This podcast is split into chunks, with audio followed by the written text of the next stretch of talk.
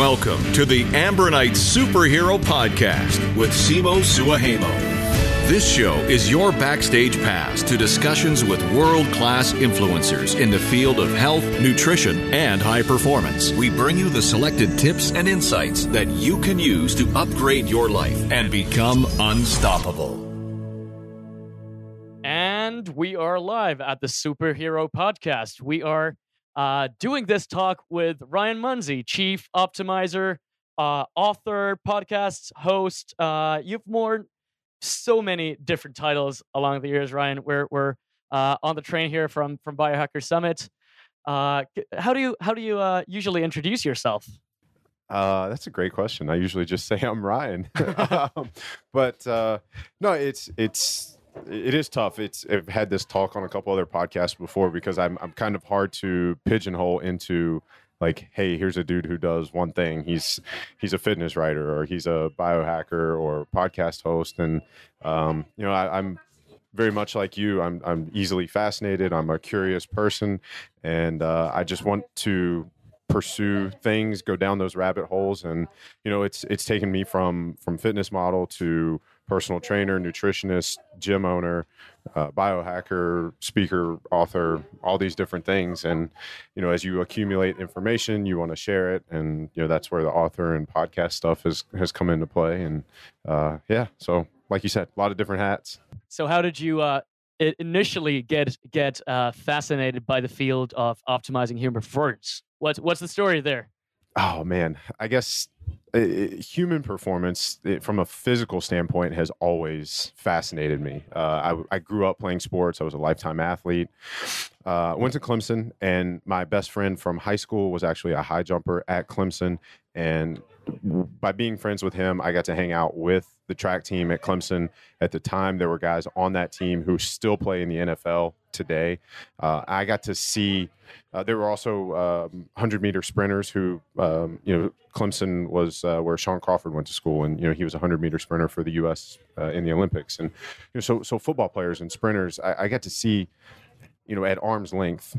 And you see, when you've seen physical, I don't want to say perfection, but when you've seen an athlete who has that and you've seen it that close, you just know that there's something different about them, that there's something special. And it's just something that I wanted to learn how to be a better athlete, be faster, be stronger, obviously look better. We can't ignore that is a compelling aspect of it for everybody. So that's where the physical side came from. On the mental side, I started my business, the gym House of Strength, in 2012. And at that point, I realized that I needed to stop reading about sets and reps and training protocols. And I needed to, if anybody out there is an entrepreneur, and this, you wear every hat in the business. That's right. You clean toilets. You do the marketing. You do everything. Every single hat on top of each other. Yeah, and you have to learn all of it. You have to learn it all very, very fast. And that was 2012 for me.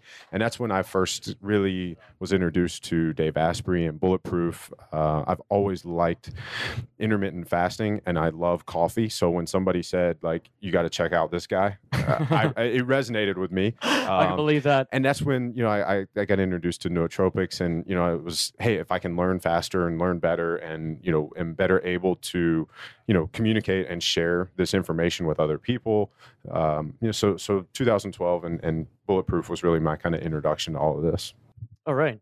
So at the Biohacker Conference, we've had a pretty heavy emphasis on cognitive performance, memory hacking, optimizing your capability to remember things, recall things, and also creativity.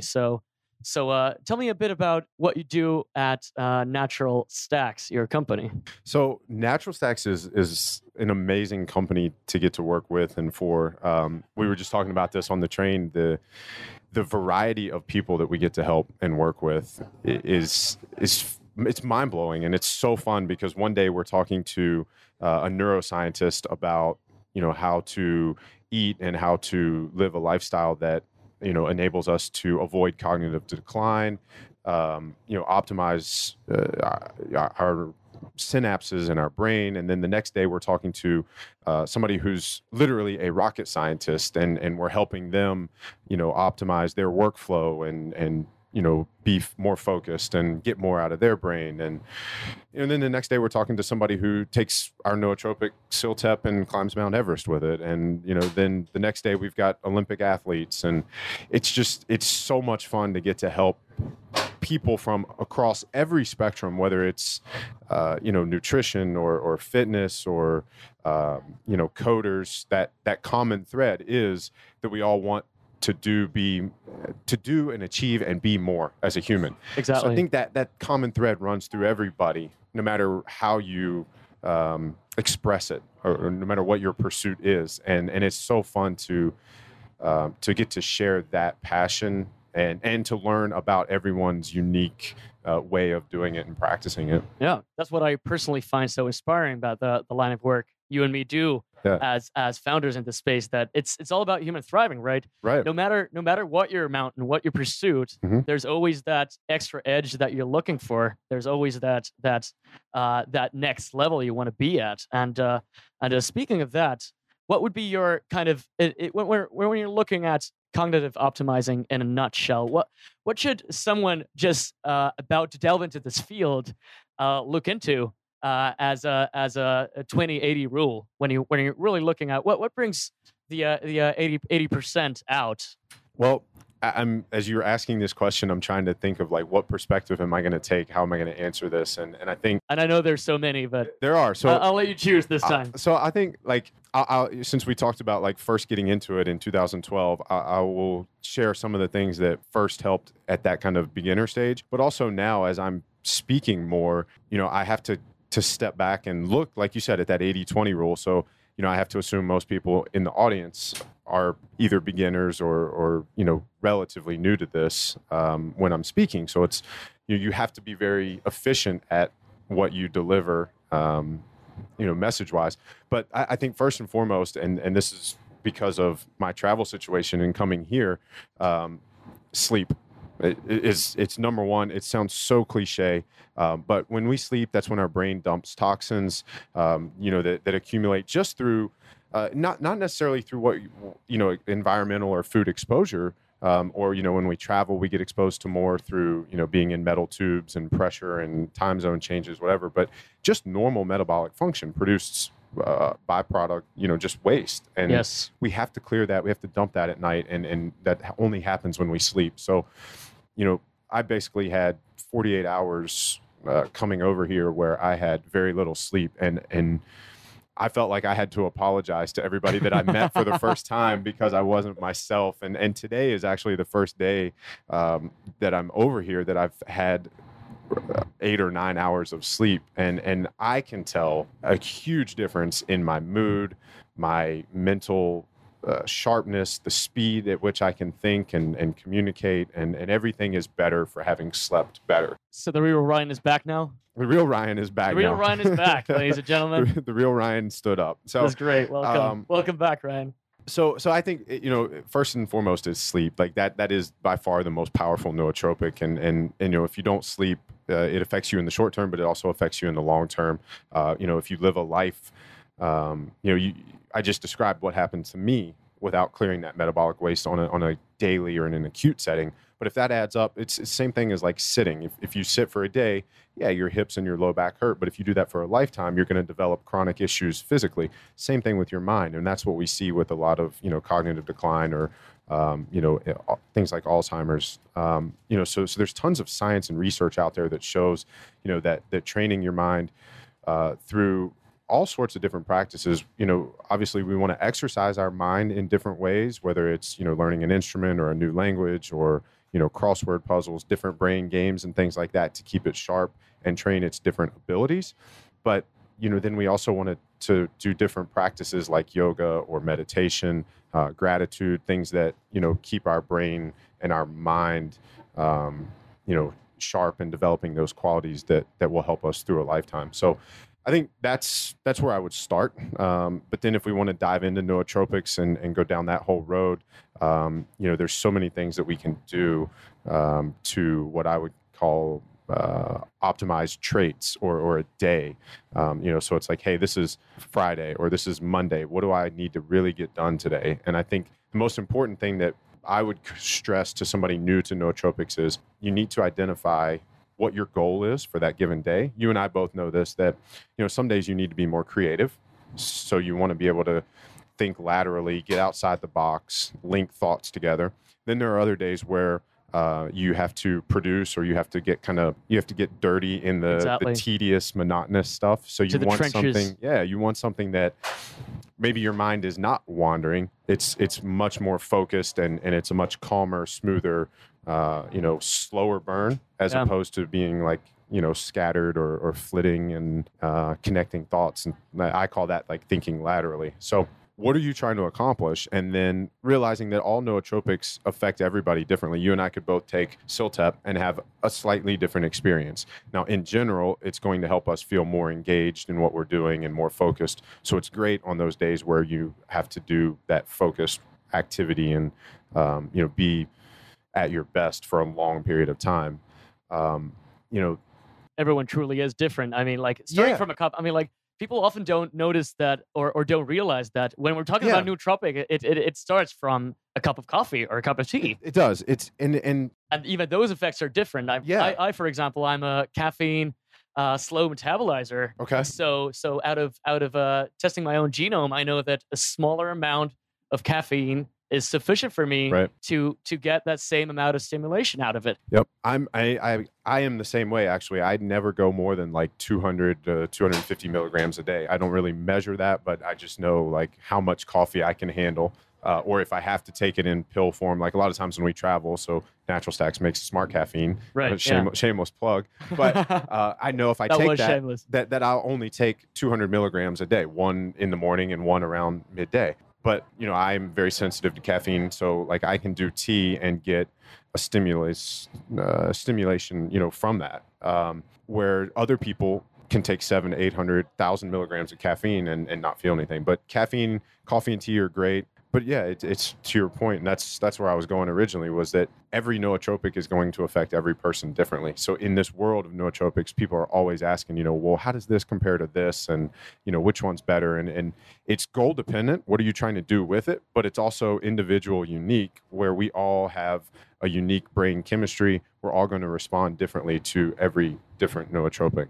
So look at not what the marketing for it really says, but look at the ingredients, learn how they're supposed to affect you. Is this going to boost choline? What does choline do? That increases mental processing speed. If I'm already fast at processing things, and I know this from doing QEEGs and taking the Braverman test, which I'll tangent off of this now and just say that I would encourage anybody who's interested in pursuing nootropics to start with some sort of a baseline. Establishing the baseline. Yeah, understand who you are and where you want to go. It'd be like saying, it's where am I on the map? You've got to know where you are and how you work or how you tick in order to optimize yourself. Like you if we took this and compared it to personal training or diet, like if you go to see a strength coach or personal trainer, you're going to get a physical assessment. And he's going to say, these are your weaknesses. This is what we need to work on. This is how we get you better. Same thing with your brain. If you lack focus, if you're not attentive, then we need to do things that, increase focus. We need to lower that alpha brainwave, increase beta brainwaves, get that ratio more into your favor. We only know this from, getting either a QEEG, so you can get your brain scan and know what kind of brainwave profile you have, or the Braverman test, like I mentioned. If you just Google Braverman test. Braverman test. How do you spell that? To all of our listeners out there Googling. Yeah. So Eric Braverman wrote the book, The Edge Effect, and he's a clinical psychologist. It's Braverman.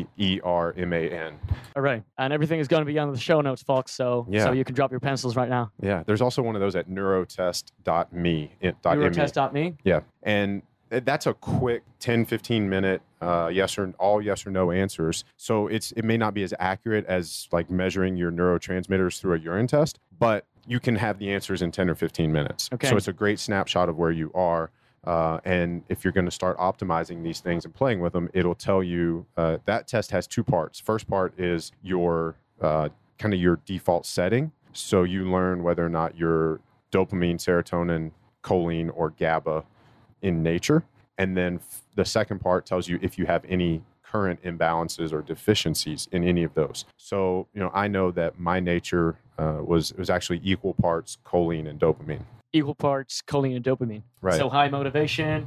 Yeah. And, you know, I also know from doing the EEG that I tend to produce more alpha brainwaves than the norm. So again, like, I'm kind of a fast thinker. I see the big picture of things. But if I don't kind of pull that in and rein that in, then it can manifest itself as what would be classified as being ADD, or, you know, kind of getting stuck in neutral. So, you know, for me, taking something like Siltep that we know from our studies reduces the alpha brainwaves, gets me more into that focus point. So again, like, I would just encourage people to get that baseline for themselves. Sure.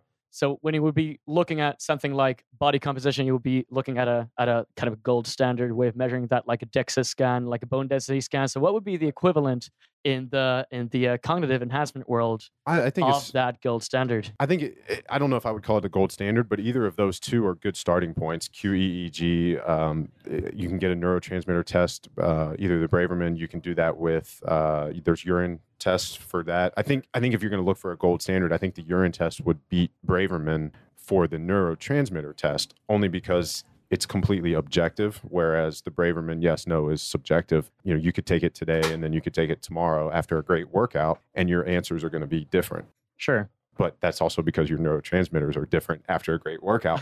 Absolutely. So, also a great nootropic workout. Yeah. Yeah. Not so surprising. So what's, after determining the baseline, what would be the next step? Well, it's figuring out what you want to do with it. So, you know, if I am simply a coder and that's all I do, then, you know, I'm going to want to look for things that help me increase my focus. And, you know, I'm assuming that that's where the coder lacks. Maybe if they lack creativity, then, you know, they need to look at something that helps boost creativity. But, you know, we talked about this yesterday at length. You know, are you a producer or are you a consumer? I think most people listening to this would be a producer, and they're trying to produce something. But there are days as a producer where you're either doing research or you're brainstorming, or you're actually doing the writing process. So I think if you break it down into all three of those, you may want a different nootropic stack for each of those 3 days. You know, so if I'm producing, I think that's the next step. You find out your baseline, and then it's what stacks work for me on what different day. It takes a lot of experimentation. There's no blanket statement. And that's, sure, that's what makes the world of nootropics both exciting and kind of tough to talk about, because so many people wanting to get started in anything want a blanket statement. But we don't even have language for discussing many of these benefits or discussing many of these effects. Right. Let alone having a common standard that we could refer to. Yeah. No, this is a very good point. So, you know, you get your baseline, you figure out how you want to go, you know, what your goal is. And then, you know, I think do your research, find a couple of different types of nootropics and experiment with what works for you. You know, we've thrown a few of them out there. I mean, with Natural Stacks, we look at our Siltep as kind of like the foundation. It's an everyday nootropic. And then from there, you can add things into it. You know, obviously, you know, I work for Natural Stacks, so I'm very familiar with our product line. So this is not me plugging ours as much as it is, I don't want to talk about somebody else's that I'm not as familiar with. Sure. But with dopamine and serotonin brain food, we actually have GABA and acetylcholine brain food coming out. They will be out by first quarter 2017. But the idea is that, you know, you have all four of those neurotransmitters that are involved with the Braverman test. And if you know what you need, then you can take whatever you need for your needs to get into that favorable balance so that you can be at your best. And then Siltep stacks well with each of those because it works on a different pathway to increase focus and memory. So, you know, you get that kind of mood boost that you want, or the drive, motivation, if it's dopamine. So that's really cool. And I think it allows that's our goal, is to put the resources out there, put out as many tools in the experimenter or entrepreneur or biohacker's toolbox as possible, so that you can use whatever tool you need for, you know, your either needs or wants. Makes sense. Yeah. I think one of the things that people often misunderstand about nootropics is the origin of these compounds that we use. So how would you describe How is it, do you describe nootropics as compounds? As we know, many of them are actually derived from food. Yeah, and that's a really, it's an interesting topic, because you're right. Most people hear nootropics and they think that it's this like a borderline, not safe thing. There are different classes of nootropics. So you have pharmaceuticals, things like modafinil that you have to have a prescription for. You have the in-between, kind of the gray area where you're looking at the racetams. Yep. They are synthetically synthesized, but they do come from natural components. So you do have some people who will lump racetams into natural, but it's a gray area. That's why we call it a gray area. Sure. And also regulatory wise on the grayer area. Yeah. So currently apparently unregulated in the US. In the US for us, it's not an issue, but I know that there are some US based companies that cannot get racetam products into certain countries in Europe. So that right there just shows you that, yeah, it is a gray thing. Exactly. But then there's also amino acids that some countries don't let in. And that falls under, amino acids would fall under the category of the third class of nootropics, which is nutraceuticals, things that come from nature or food. Now, at Natural Stacks, everything we do is 100% natural. So every nootropic that we make comes from vitamins, minerals, amino acids, or plants and herb.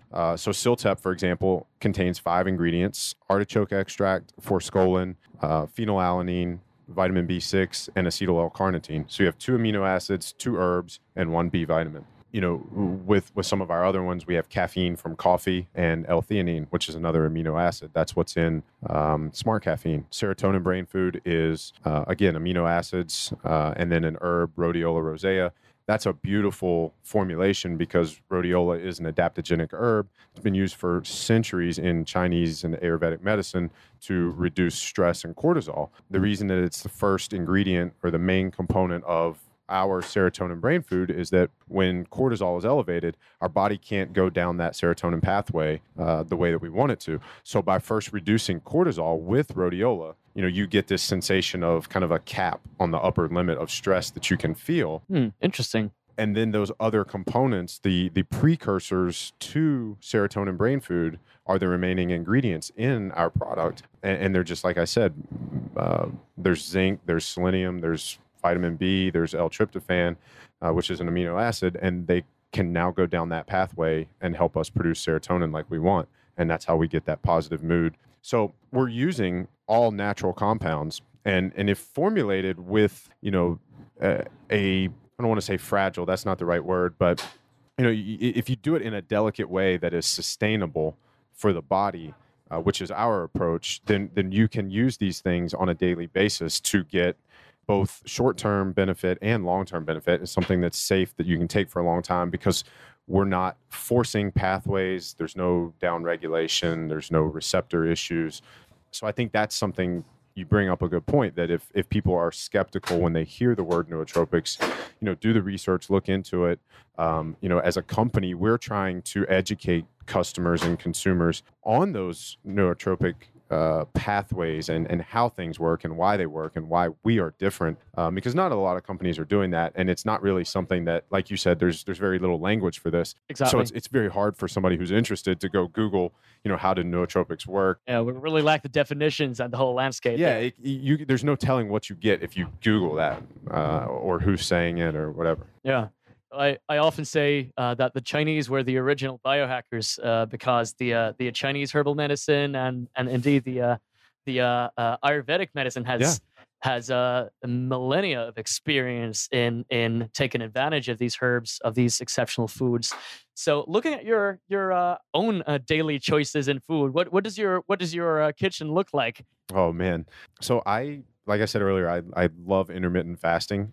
So my kitchen's pretty empty in the morning.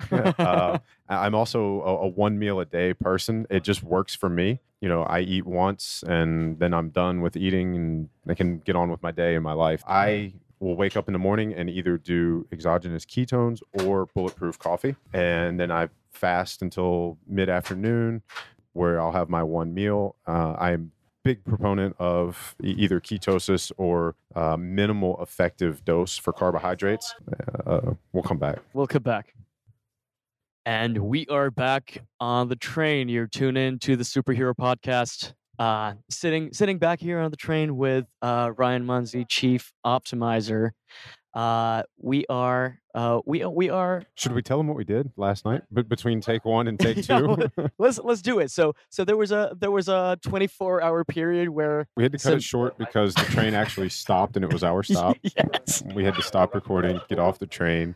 Exactly. We hiked like several miles or kilometers through the snow-covered forest. And then we did some traditional Finnish sauna. Yes, we did. Some ice swimming. Completely with some dips in a freezing river. Yes. And there was a lot of food. There was camping in the snow. We did successfully camp. Not all of us did successfully sleep during that camping. But... and not all of us were successfully warm. The fire went out in our tent. It did? Yes.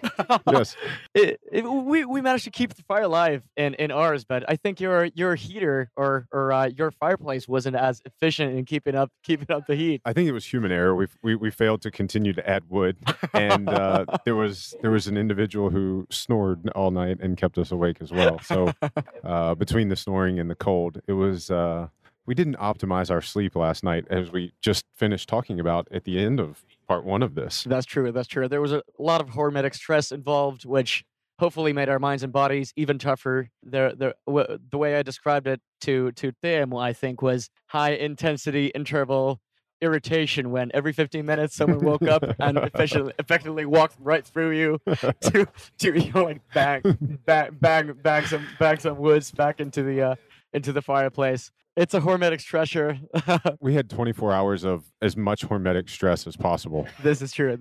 Condensed hormetic experience. So we're more superhuman maybe tomorrow after we super compensate than we were yesterday. This is true.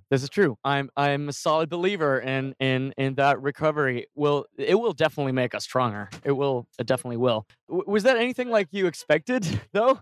It's your first time in Finland, right? It is my first time in Finland. It's my first time in Europe. Wow. Yeah. All right. Yeah. Well, so what a first time. I kicked it off with a trip of firsts. Yes. Snowy camping in Finland. Dude, it's hard to top that off. It is. I think it is very close to what I expected. I knew that there was going to be some organized camping. And I was aware that, you know, some things were going to be provided, that it wasn't going to be, you know, that we weren't going to have to hunt and kill our own food or pick our own berries, which, you know, by the way, the food was amazing. Vessi and the Sahala Estate has a full-time cook on staff, yes, who was there. And I don't think she left the kitchen the whole time we were there. I didn't see her outside the kitchen at any time. And whenever it was amazing. Yeah, whenever we weren't eating, she was either preparing the next meal or cleaning up from the other one. So yeah. Big thank you to them. Huge thank you to Vessi and the Sahala Estate for taking good care of us. Yeah, I think it's in some ways it was exactly what I expected, and in some ways it was nothing like what I expected. there were mocks of the American inhibition. So that being my first experience with the traditional Finnish saunas, yeah, there were some things that were new to me, and I can honestly say that I didn't expect that, but it wasn't, you know, a big deal. Just definitely didn't expect it. Sure. So to all of our listeners, we went to have a full Finnish sauna experience, all complemented with washing, with the birches, with basically. Dipping into the ice-cold river, getting back to the sauna with Vessi telling us some Finnish folklore and a sharing and filling us in with the traditional way of the Finnish sauna. There were even some kettlebell swings in there somewhere outside. Yeah. Awesome. So where we left off was I was asking you about your kitchen. What does your kitchen look like? Looking from you know, like from a chief optimizer's perspective, it definitely does not look like the average kitchen. There's no processed food. You know, there's much more in the refrigerator than in the pantry. The things in the pantry are more of supplements and you know, things that, you know, assist with preparing the whole foods. You know, so I wouldn't call myself paleo. I wouldn't call myself keto, but those are definitely words that you could probably use to describe me. That's just not how I describe myself. I do believe that we need to minimize the number of carbs that we eat over our lifetime. So for me, on a daily basis or a weekly basis, I'm trying to find the minimal effective dose. And that's going to vary for me, but also for any individual. I think that depends heavily on both the intensity and the frequency with which you exercise. Sure. So if I'm doing CrossFit style workouts 4 times a week, I'm going to need more carbohydrates than if I'm only doing yoga and no high intensity workouts. Sure. So I follow intermittent fasting. I actually do 1 meal a day, and I usually eat that sometime between 12 and 4. It just depends on the day. I don't worry about the time. I don't worry about how long it's been since my last fast.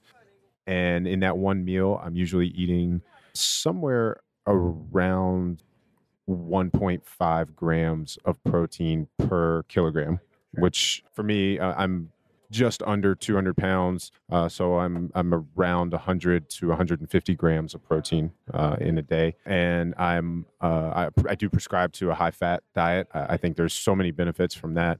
I drink Bulletproof coffee in the morning or exogenous ketones. I don't do a whole lot of ghee anymore. I usually do about a tablespoon of brain octane and maybe another tablespoon of ghee per French press for my coffee. Mm-hmm. Any reason for you cutting down on the ghee? I did some experiments with exogenous ketones and just felt better with less dietary fat in the morning. I felt like that helped me get more into burning body fat for fuel. It's enough to kind of kickstart that, but not so much that you don't use your own. Right. And yeah, so I do the coffee in the morning. On days that I don't do the coffee, I would either do exogenous ketones or I'm fasting full on for some other different reason. And then, like I said, I eat my 1 meal. If it's been a heavy lift day or if it's one of those days where I need carbs, I'll have usually about 100 to 150 grams of carbs. If I do that, then I drop my fat for the day. If I am not having carbs on that day, then I have more fat with my protein at that meal. I eat tons of vegetables. There's so many health benefits from vegetables. And, you know, I just feel I've always felt better, more vegetables I eat. So the biggest variety and the most, the largest amount that I can eat in a given day is a win for me. Yeah. One of my favorite things to do in the U.S. is when I travel, I always go to Whole Foods and get the, they have the salad bar, the hot food bar. And you can just, it's already been foraged for you. And you can get as many different vegetables as you can. There's just no way that you could eat 15 different vegetables at home without a lot of effort and a lot of like so leftovers true. Or you probably could, but you'd be food prepping for a week if you did that. That's so true. I'm a big sucker for the Whole Food salad bar. My salads always end up costing like $30 or something. But if I only eat 1 meal a day, I can justify it. Exactly. Right? Well, that's the thing. Yeah, absolutely. Yeah. Which brand of exogenous ketones have you found? That's a good question. Be the best one. So I've used 2 different ones. I've used the Keto Sport KetoCaNa, and I have used the Pruvit Keto OS. I like both, and I think they each have their own use. So the Keto Sport is non-caffeinated, and it's in a tub. So if I'm not wanting caffeine with it for some reason, or if I'm at home, I can use that one and add either Smart Caffeine or Bulletproof coffee without the ghee and the MCT oil if I wanted the caffeine. Keto OS, I buy caffeinated, and I get it in the single serve to-go packs, which are amazing for travel. You don't have to wake up and worry about how and where you're going to find coffee. You can just wake up, dump that into a water bottle, and down it, and 30 seconds after you wake up, you're good to go, and that's it. So, very handy. Yeah. So one of the other things that I've always done is I start my day with a morning drink that I call it a detox drink, but it really has nothing to do with detox. One of the ingredients is a teaspoon of sea salt. Teaspoon of sea salt. So it sometimes it's hard to travel with that. So the Keto OS or the KetoCaNa, they both have over a gram of salt per serving. And that's something that a lot of people using exogenous ketones are not aware of, that every serving of your ketones is usually like 1.5 to 1.6 grams of sodium per serving because you're taking a ketone salt.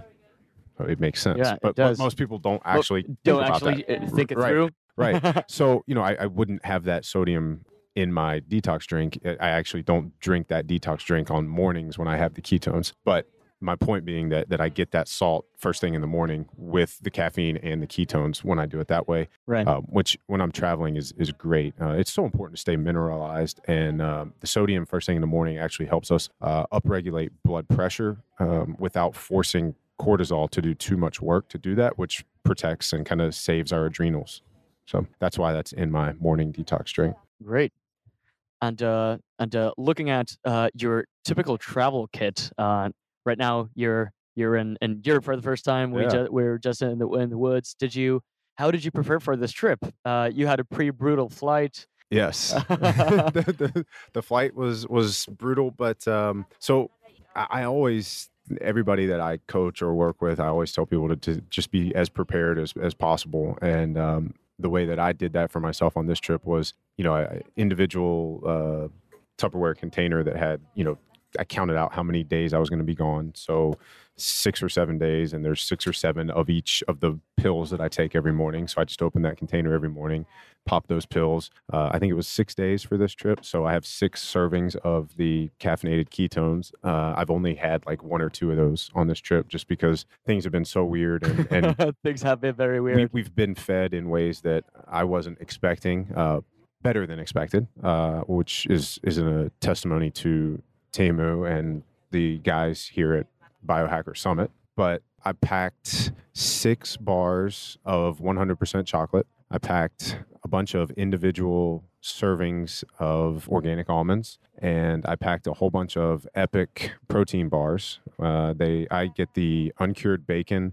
and the venison bars. Oh yeah, those are my favorite. The 2 that have 0 sugar. Those are super good. So I've got meat, I've got protein and fats, and I've got fat from the chocolate and the almonds. So meat, chocolate, and almonds, and caffeine and ketones. So I could survive for quite a few days on that. And I knew that the only thing I really needed to add was vegetables. And for me, one of the easiest things to do when I'm traveling, if I can't get to a salad bar, is sauerkraut. I love fermented vegetables. So I figured, hey, I'm in Europe, I'm in Finland. There's probably going to be some sauerkraut around. Yep. And we turned out to be true too. Yeah, it did. So combination of how do you like to eat, what of those foods can you pack easily, and what will be available where you're going to be is kind of the strategy to be successful away from home. Yeah, love your travel kit. Simple, effective, and delicious. Let me just say, it has to be delicious. It has to be food that you want to eat, because in often, a lot of times when we travel, you're faced with temptation, I guess, for lack of a better word, that, I know that when I'm traveling, I want to be on point. And especially with this being a work trip, I had to speak, so I can't afford to have brain fog, which, the day before when you're tired and... The day before I spoke, I was really tired. And when we are tired, we're much more likely to give in to those food temptations. So if the food that I brought to keep me on track is something that I really don't enjoy eating, I'm going to be a lot more likely to go for, food at the airport or food on the train or whatever. So I think it is important that, and it's also key to sustaining any diet plan. If you don't like what you eat, you're not going to stay on it. Exactly. You have to find those habits that are enjoyable enough for you to make stick. And I think many of our listeners can relate to this situation where you have to be on point. You are exposed to a variety of stressors, from sleep deprivation to a tight schedule to an environment that may be something very different from what you're used to, mm-hmm. extensive travel, very limited access to good ingredients, frankly. Like for example, on this train, when you look at the cafeteria menu, you don't find that many ingredients that you could really call the types of foods that you want to be eating in a situation like this. So I think it's just so super important to find those delicious things that you want to do, that you want to incorporate as a daily habit. Speaking of delicious things that are portable and easy to eat when you're traveling, I forgot to mention that I did have some Ambronite. You did? I did.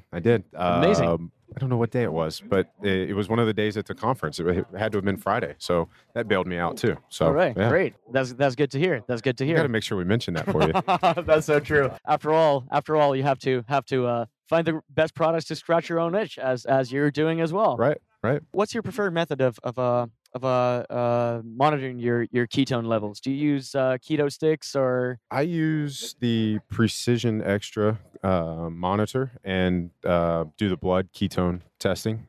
A while ago, I tried to experiment with the urine sticks, and I don't like peeing on a strip that's that small. And, you know, you're basically peeing on your fingers, and you're going to get a very kind of subjective reading because you have to hold it up to the bottle, which you also have to touch later on. And now the bottle may be, you know, covered in your urine, and you're trying to, not the nicest UX there. Yeah. You're trying to match colors, and it's not, you compare that to a digital blood reading where it says your ketones are 2.1 millimolar. Like it's a no brainer for me. It's a lot more expensive. And I don't test them all the time now. When I first started experimenting, I basically tested every scenario at least once, so that I knew, hey, this scenario gets me there. And if I know that this scenario gets me there, I don't have to test that anymore. You know, so like, for example, I tested first thing in the morning, the Keto Sport and the Keto OS. I know that both of those get me into ketosis. I tested Bulletproof coffee, and I know that that gets me there, but not as high of a level. So that's three tests, and then I don't have to test in the morning ever again, really, because I know I'm there. I may not know the exact number, but I also don't think it's worth $5 to find out. Sure. You've established enough of a baseline that you can just roll with that. Right. So speaking of measuring things, we were going through quite extensively the methods that anyone could use while determining the baseline for cognitive hacking. Are there any measurements that you also take regularly, apart from those that you've experimented with and maybe have discarded from your routine? No. Sleep, activity levels, HRV. Oh, okay. Any of those. So I guess just general wellness. Wellness. Yeah. So I wear a Fitbit. I don't know how big of a fan of them I really am. My wife got one, and after about 2 or 3 weeks of her seeing all this data, me being the biohacker that I am, I was like, well, I want to see this data for myself. And it's been really fun to wear it on this trip just to see my steps and calorie burn and things like that. But I really don't put a whole lot of stock into that. It's just kind of something fun to watch. I wish that it would show HRV, but it doesn't monitor HRV. The Aura Ring is something that I'm looking into. I have not tried that yet. I talked to them this weekend. I know that it measures HRV, but it doesn't report it on the app yet. Yeah. So I think for me, I would love to see one piece of technology that can do it all, that can monitor sleep, can measure HRV, can do heart rate, and show it to me real time during a training session, because Aura can't do that. My Fitbit can, and it can do it right on my wrist, not on my phone, which is easy because, I mean, if I'm working out, it's very simple. The user experience is it's a very favorable experience to be able to look at my wrist and see it, as opposed to having to pull my phone out, definitely, you know, take it off of lock mode, open the app, look at it. And, you know, then I'm on my phone. I'm subject to other distractions taking me away from my workout. So I think that's something that I would love to see in biohacking. There's so many pieces of technology that are so close. They're missing. It's like each one of them is missing one other component to be able to have them all. So it's like this Venn diagram type of, you know, like pick two, you know, like usability. Can we just get it all to overlap? Here's is that too much to ask? Is that too much to ask? All you tech entrepreneurs listening, all you tracker enthusiasts listening, here's a challenge to every one of us. Either you're a creator or user, let's demand and look forward to that one simple tracker to rule them all. Yeah, I think you would, if you could create that, you would dominate that market. And clearly the demand is there. If you look how many Fitbits have sold, worldwide, it's ridiculous. It is. So yeah, I personally, I definitely share your views on that. I've solved that problem by just kind of compromising and finding good trackers for each application. For example, the Bedit or the MVQS for measuring sleep, and using specific trackers for physical activity. Also, the Ring application, as I was just telling you the other day, that the Ring application for me personally is a tough one, because you can't really do any Olympic lifting or rock climbing with the Ring.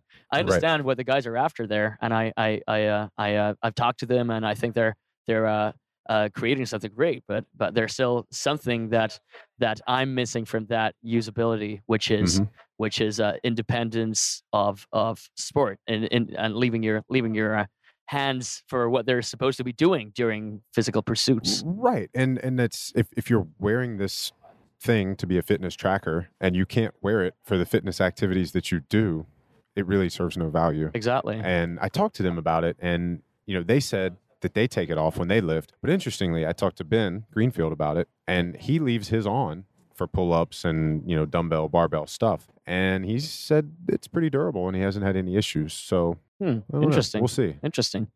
When I first got my Basis B1 tracker, that's a wrist health tracker, watch type tracker, I had the issue of kind of concentrating on performing at my best with something attached to my wrist. And I do know that this is a personal thing. I do know many friends and athletes and fellow biohackers that don't have an issue with this. Mm-hmm. I felt that even having something on your wrist in you know, like a very intensive precision, demanding pursuits and physical activities, even that for me even was limiting. So I'm still looking for that magical implant or something like that. And to be fair, when I measure, I'm willing to take that compromise. I'm willing to kind of endure through that. But maybe for me, for daily life, that would combine the daily life application and the physical activity application, which are the one and the same for every biohacker. I think there is still room for that one tracker to rule them all, as we saw.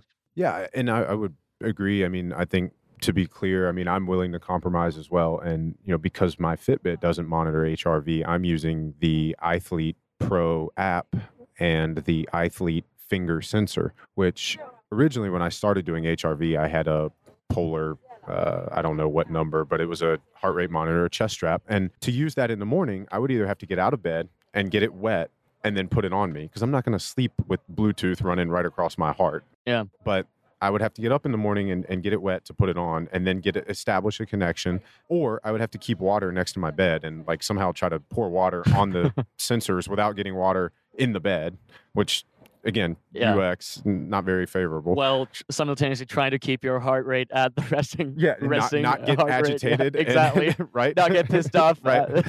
So when I saw this finger sensor from iThlete, I was really, really excited. I thought it would be the perfect solution.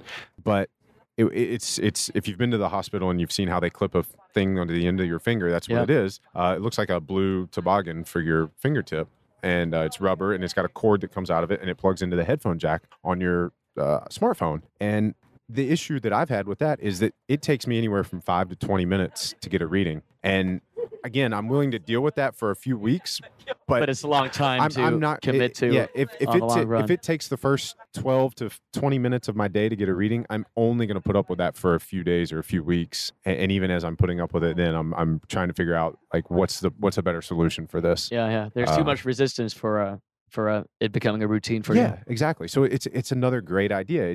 It's not working yet. So yeah. Somebody, please.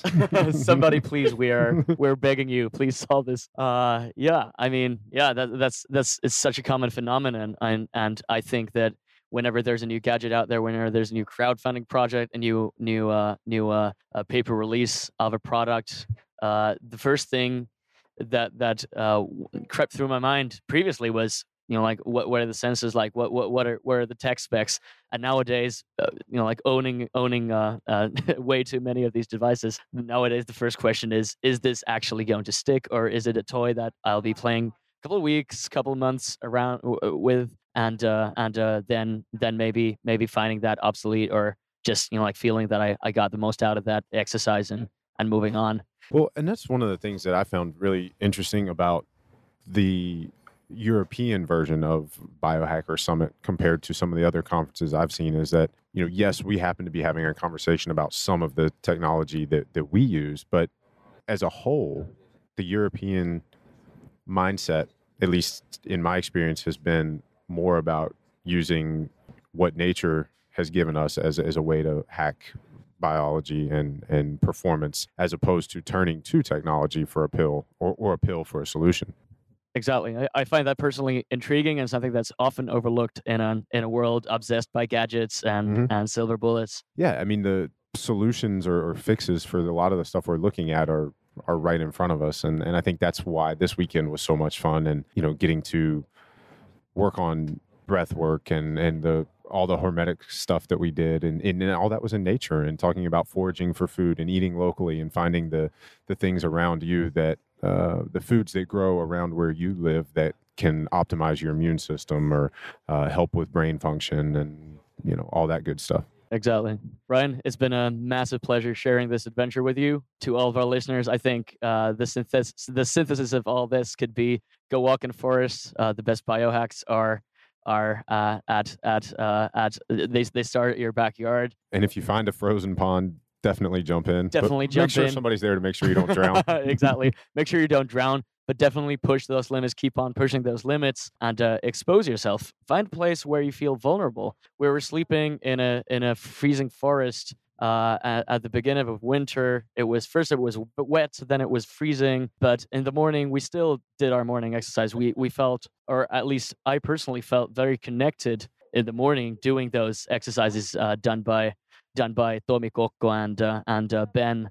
We were just standing there in the middle of the forest, doing some Kundalini breathwork exercise and some jumping jacks and to me personally, that's at the very core of what we should be looking at. That's after all, that's something that's accessible to everyone. Yeah, it is. I don't think there's anybody that isn't able to just go outside and move and connect, decompress and disconnect from the daily grind and all that, and you know, reconnect to nature and you get perspective on what's really important. Exactly. It's simple, powerful. Get outdoors, guys. Ryan, thank you so much. So good hanging with you, man. We should do it more often. My pleasure. Let's do it again. All right. Simo and Ryan from the Biohacking Crazy Train signing out from the Superhero Podcast. Stay healthy. Thank you, Simo. Thanks for listening to the Ambronite Superhero Podcast. Please check out the links, show notes, and other episodes at ambronite.com/podcast. That's AMBRONITE.com/podcast. Thanks again, and catch you in the next episode.